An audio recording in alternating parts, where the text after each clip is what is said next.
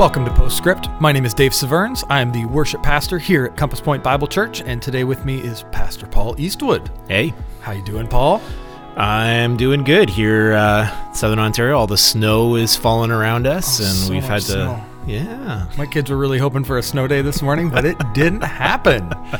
it's crazy how nutty we go when snow starts to fly around here. It's like we've never seen it before. It's true. It's true. Well, let's let's dive in. This last Sunday was our um, mission Sunday. We kind of we had a taste and see after the service, which is where we invite some of our missionaries to come and set up booths, and where we can hear stories from them, but also Right.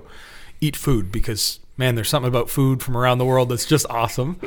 uh, we had a guest speaker, but talking a little bit about about mission work and what it is that we are salt and light, and how Yeah. do we think about you know Yeah. are are we missionaries? What does that look like? How are we different from people sharing their faith around the world? Um, what does it mean to be where you are and where God has called you? Yeah. Um, so let's let's dive into that. Yeah, well, so we heard from uh, the president of Partners International, which is Darren DeGraff, and we, are sorry, not Partners International, but Partners Canada, and um, and and Partners is a great organization that we support, and the reason we support it is because uh, their focus is really on equipping nationals to uh, share the good news with the people that are around them. And so when you ask the question, what's the difference between someone who's overseas and someone who's you know living here in Burlington? Um, I would say initially the answer is nothing. There is no difference. The you know uh, we we have lots of faithful individuals in other parts of the world who are using what they know about God to inspire them to turn around and start sharing that with other people in all kinds of different ways, whether it's giving Bibles or, you know, sharing stories or, um, you know, helping people through difficult situations and bringing Jesus into conversation. Um, you know, that happens in the middle of the Amazon with unreached people groups in the sense of, you know, tribal groups. Yep. Uh, it also happens in our neighborhoods with unreached people groups, with people who have no concept of faith because it they've we've moved so far beyond uh, a, a time when everybody went to church, Yeah. and so so me uh, being impacted by what God has done. And uh, and actually uh, um, sharing with people around me is no different than someone in the Amazon being impacted and sharing with the people that are around him. Yeah, Or I've, her. I've heard uh, I've heard it say that um, our Canadian culture today is actually so post-Christian that we're back to being pre-Christian in a way. Yeah, um, which is fascinating, right? It almost gives us more similarities to some of these unreached tribe groups because there are people who Yeah. legitimately, in some circles, have never heard the name of Jesus, don't know anything about Yeah. these things. Um, what they know of Christmas is kind of these consumeristic habits that Yep. appear in the malls. Um, yeah. And we encourage people here at the church to be uh, intentional about the way they're living in their communities and the people that are around them. And if you are building relationships with people that are outside of church or the church context, uh, I can guarantee you that you will be shocked by some of the conversations you have. You know, even for me as a pastor, I've talked to some friends um, and and hearing from them the questions that they ask me about what it is that I do uh, really reveals that there is literally no background or no understanding of of what happens inside the church. And I think for us inside, um, as you know, people who come to church on a regular basis, perhaps or have been coming for years, or it's been part of their experience, or maybe you're new back to church, or whatever it is that's bringing you to to church. Sometimes I think we have this idea that people outside. Uh, know what's happening in the church. They Yeah. just don't want any part of it. Yeah. The truth is, they don't even know what's going on, let alone want any part of it. Yeah, and I, I think it's also worth mentioning that um, the culture we live in isn't the same. Uh, the circles that No. we, we work in aren't the same. Some of us actually are are in circles where um, a lot of people are familiar with church, are maybe you could say post church. Uh, they Yeah. went to church at one point in their lives, but they kind of get it. They know who Jesus is, um, and that like that can be a very real experience and and absolutely true. Um, and, and some people are looking for you know what is truth whereas whereas some people are looking for what is really meaning and you Yeah. get these different pockets um, it's just important to remember that the world isn't our, our world in Burlington isn't actually as simple and as monocultured as sometimes we we'd like to make it out to be. Yeah, and yet what we're called to do is simple, right? Yeah. I mean, the culture. You're so, you're absolutely right. There are no simple answers. It is complex. It is, you know, multiple shades of gray. Uh, I remember going into a pet store uh, because I was doing an object lesson and I wanted to buy a, a little goldfish and the, it was a feeder fish like you know 40 cents Yeah. for this fish um, feeder fish obviously was it was destined for something uh, that was not like you know swimming around in a little goldfish bowl Wasn't going to be a pet. no. But then I get this fish and I said, well, I'm just going to put it in a bowl and, you know, I'm, I, I need to do this object lesson or whatever. And then the person was trying to explain to me that, you know, the water wouldn't be good and that I needed to buy a, uh, a, a an aquarium. And then it was like, okay, but the aquarium is not good enough. You also need this filtration system and was going all the, and down the road into this thing. And I'm trying to say to this guy, dude, all I want is a fish. And I'm not, I'm not trying to get a pet here. All I want is a fish and and he was just it just kept going on to the point where I was starting to think, well, maybe I do need a you know an aquarium, right? So all of a sudden I'm confused. Yeah. And sometimes I think we can take our faith and confuse it so much by mm-hmm. adding all of these things. Well, what you really need is this, and what you need is uh, is this process and that process, and what you actually need. And and and the truth is that when Jesus said, you know, the way that you're going to impact the world, he says, you know, something very simple. He says you're going to be salt and light, and that's what we heard about on on Sunday. This idea of just being salt and light. And and it's it's like your your goal as a follower of Jesus is to live out your faith in front of people.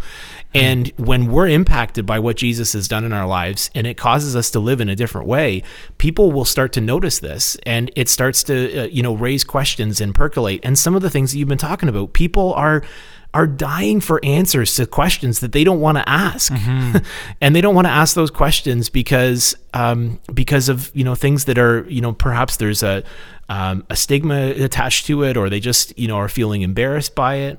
You know, I, I remember watching something, or actually was listening on a radio recently, and um, there was a Christian being interviewed, but it wasn't about his faith. It was in a completely different context. It was a sports context and they were just talking about other things. But you know the person the way that he answered questions the after he hung up the interviewer said to the other person on the radio he said you know there's the kind of guy that i would want to ask deeper questions to that's a guy that i'd like to sit down over a drink with or whatever and actually have conversations about other things Yeah.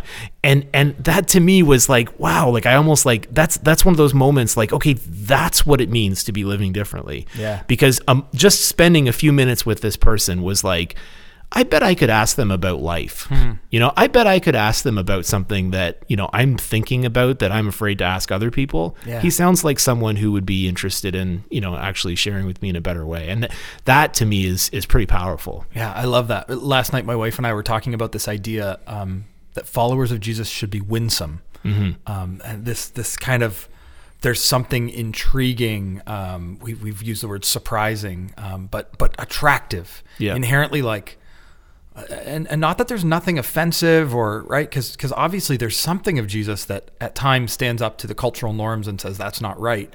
Um, but it's not it's not obnoxious. It's winsome. yeah Um, we, Darren talked a little bit on Sunday about how salt uh, is is an irritant, uh, and I, as I was listening to it, I was thinking, okay, how do we how do we understand that right? And and maybe are there ways we can misinterpret that as well? What what, what do you think about salt? Us being salt as an irritant in society? Well, I think that we all know that salt is not a neutral presence, right? There, there is nothing neutral about salt. When it's there, you notice it, right? I mean, if you go to a, uh, you know, if you go to at a at a party and you're reaching for chips, and like there's the unsalted and the salted, you know, the salted ones taste yeah. better, and those those are the ones you're going for, right? Like who likes unsalted popcorn?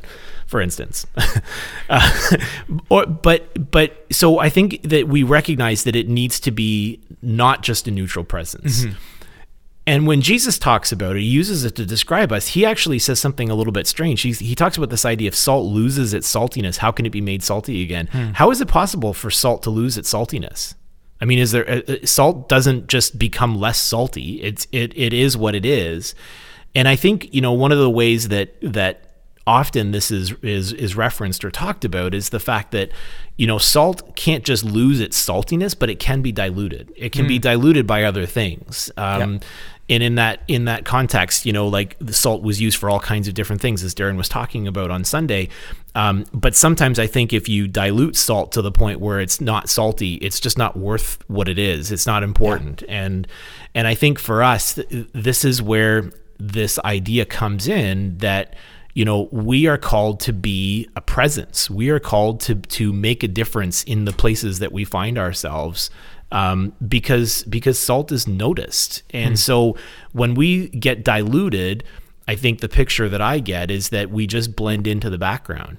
Yeah. and by the way you can blend into the background by doing nice things. Like there are lots of people who do good things who just blend into the background because you know it's it's the kind of thing that most of us do right? Like i'm going to pick up my neighbor's um, garbage can because it's at the end of the street and i know he d- he's not home today. Or Yeah. you know i'm going to help shovel because i've got a little more time on my hands or whatever. I mean those things are not going to rock the world.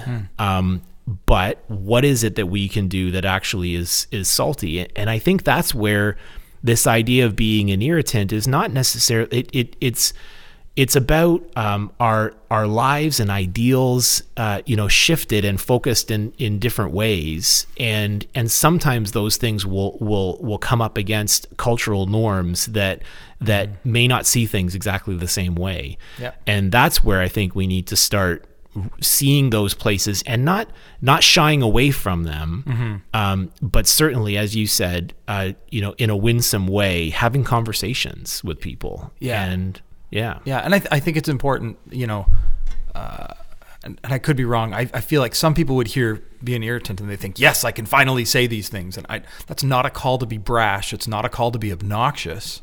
Yeah. Um, it's, Well- it's not a call to not speak truth, right? We have to speak truth, but, but you know, I mean, just just a reminder to First Peter uh, three fifteen says, you know, in your hearts revere Christ as Lord. Always be prepared to give an answer to everyone who asks you for the reason that you hope that you have, but do this with gentleness and respect. Yeah. Um, absolutely, uh, being salt does not mean um, not mean losing respect or you know grace for people. Yeah, absolutely. Um, so, I mean, as we we wrestle through, we are salt and light. Um, we also had the opportunity to talk to to missionaries on Sunday, to people serving in kind of full time vocational capacities in some of these things. Um, how do we how do we see them, support them, pray for them, hear their stories? What should we be doing there? Uh, that's a great question. I think that um, that we need to uh, know who those people are, um, and uh, so I, I hope that you you know if you had an opportunity to you know come around, you know, go around the tables and connect with some of the people who were here. That's great. Um, if you weren't here and you have been before, you probably would recognize some of them by face. Yep. And um, I think for us, one of the ways that we're shifting in terms of our, our missions focus here as a church is that we want to support our own missionaries who have been called uh, into all kinds of different contexts. Um, you know, we support uh, many people from a great organization, uh, Young Life, which uh, serves the needs of, of teenagers. Uh, really, as you talked about that winsome approach, uh, it's all about you know meeting these kids where they are Yeah. and having meaningful conversations about Jesus and helping them um, in in their context, which is really cool. And so we have all kinds of different missionaries uh, who serve in different ways, and we want to support them. We also want to uh, focus and and continue to support uh, nationals that are working in their context. Um, and so there are people. We we heard some stories uh, on Sunday. But there are lots of people who are serving um, in their communities and are passionate about it. Um, Joseph Najim is a um, person who's connected with Partners International. He's uh, a leader in uh, Lebanon, and meeting with him and talking about seeing his his uh, goals and dreams when it comes to reestablishing faith in Syria as the country rebuilds again is powerful, powerful stuff. Yeah. Um, this past week, I met with the um, uh, the the executive director of International Justice Mission, um, hearing her passion and love to see people uh, literally saved from slavery around the world, whether it's Yeah. children or adults, in in different contexts. Uh, you know, I think that these stories should inspire us. But they shouldn't make us feel bad about the fact that we probably spent last week on the couch rather than, you know, saving people from slavery. It shouldn't make us feel but it should it should inspire us to look for ways that we can do small things in our context, you know. Yeah. Well, I even think uh, another one of our supported missionaries, Steve Kearns. Yeah. And, and Steve is a, a chaplain um, and, and works with professional sports players. Uh, Yeah. You know, which is, it's a world he's lived in and a world that most of us don't live in. Um, Right. but he's been given this unique opportunity uh, and and he's able to do it because we support him. But but most of us actually have, um, we're, we're most of us are tent making missionaries, right? Right. In a way, most of us, Yeah. uh, work jobs, and, and Yeah.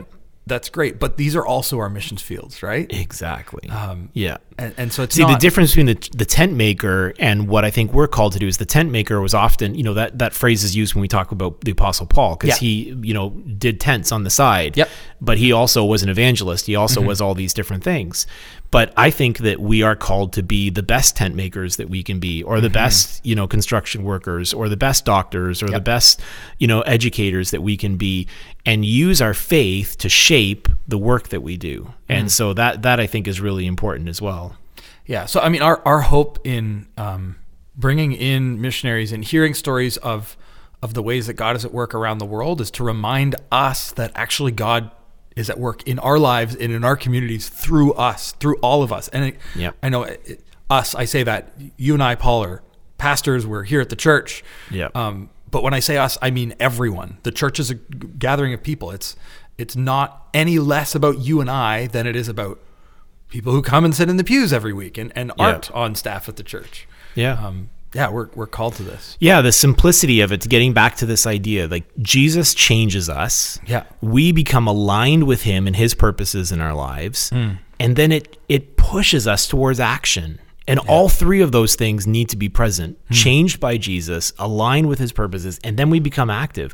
And for me, I think one of the simplest ways that we can live out our faith, live intentionally, use what we've taken, you know, from hearing from these missionaries and the great stories that we hear and and how we use that is is just really simple. I, I think there's I think about three things. Essentially, number one, know who you are. Recognize that you are called to be salt and light. And and Darren did a good job of saying, look, it's not a should statement. This is a you are salt. You are light. And so when we know that, we recognize that we can't be a neutral presence mm-hmm. wherever we find ourselves. The second thing is we have to show up. You know, show up in places that, you know, may not uh, be the places that we would naturally find ourselves in. I think a lot of times in, you know, they talk about the way that a life cycle goes in a church. Oftentimes, as Christians start gathering together, it starts to become insular. And when it does that, then we lose our influence, our influence and our impact on the people around us. Yeah. Uh, And so instead of, you know, finding faith, finding a community, and then digging in, it's finding faith, finding a community, and then looking for ways to serve and looking for ways outside of, of the church um, uh, context. And so that's about showing up, finding the circles of influence, looking for your, you know, whether it's your kids' activities or whether it's your own activities, or maybe it's the, you know, the places, the third spaces that you find yourself in. All of mm-hmm. those places are opportunities for you to show up. And what showing up means is that we're intentional when we show up. Yeah. And then the third thing is just being who you are, recognizing that, you know, how God has wired you and and you know, you don't have to be um, some you don't have to know all the answers. You don't have to be the person who is, you know, busting down doors and slaving ch- and saving children from slavery. But what you need to be is an ordinary person used by an extraordinary God. That's what makes all the difference. That's so good. Uh, any any other thoughts as we I mean as we talk about mission as we talk about being salt and light? Um, oh, Yeah. let me let me ask this actually really quickly. You know, we, we say we're uh, the the Great uh, Commission is often this call to go, and we've talked about it how it's actually often in this day and age a call to stay, a call to be Right. where you are, which I think is important. Is there still a call to go for some? Oh, absolutely. I, I do think so, and I think I think some, you know, we we at our church we talk about our partners on mission, and and there are what I, what we mean by that is that we are all called to um, to serve God in in in what in different ways. Uh, we're all called. We're all sent in in a sense. Yep. And but there are certain people who have uh, particularly gifts or particular gifts or skill sets or experiences that gives them uh, an extra, an extraordinary ability to serve in a particular area. Yeah. And so for those people, we want to support them. And so there are times where uh, there are people who take on uh, mission opportunities, and we want to support them and we want to come alongside them because we're partnering with them. And that's that. That's where that um, that sort of uh, the because because it, it- there's a there's a cost to this. And so, anyways, uh, what I'm trying to say is that yes, there are people who are particularly called to a particular people and a particular goal. And uh, and for those people, we are truly grateful, and we want to hear from them because their Yeah. stories are awesome. Yeah, and I- would just say if you if you're sitting here now and thinking, "Oh, that's not me. That could never be me." Um, I think one of the calls of followers of Jesus, of disciples of Jesus, is to regularly sit in His presence Yeah. and ask Him, "Lord, am I where you're calling me? Yeah, Uh, is this is this the place?" And it may well be. He says, "Absolutely, this is where you need to be." And often in the Bible, there are times where people don't like the calling, don't want to obey the calling, and yet God is calling us out to something that feels impossible, feels daunting, takes us out of our comfort zones, and that's that's part of this journey with Jesus for all of us, I think. yeah, Um, so maybe if you're feeling too comfortable, if you're feeling like you've figured it out, sit sit with Jesus a little bit more. Ask him, Lord, am I am I where you're calling me to be? Am I engaging in your mission as you're calling me? Mm-hmm. Any any final thoughts? be salty, Yeah, be bright, love it. uh, and that's that's the simplicity of it. Fantastic. Well, thank you, Paul. It's a great conversation. Uh, we'll be back next week with more postscript.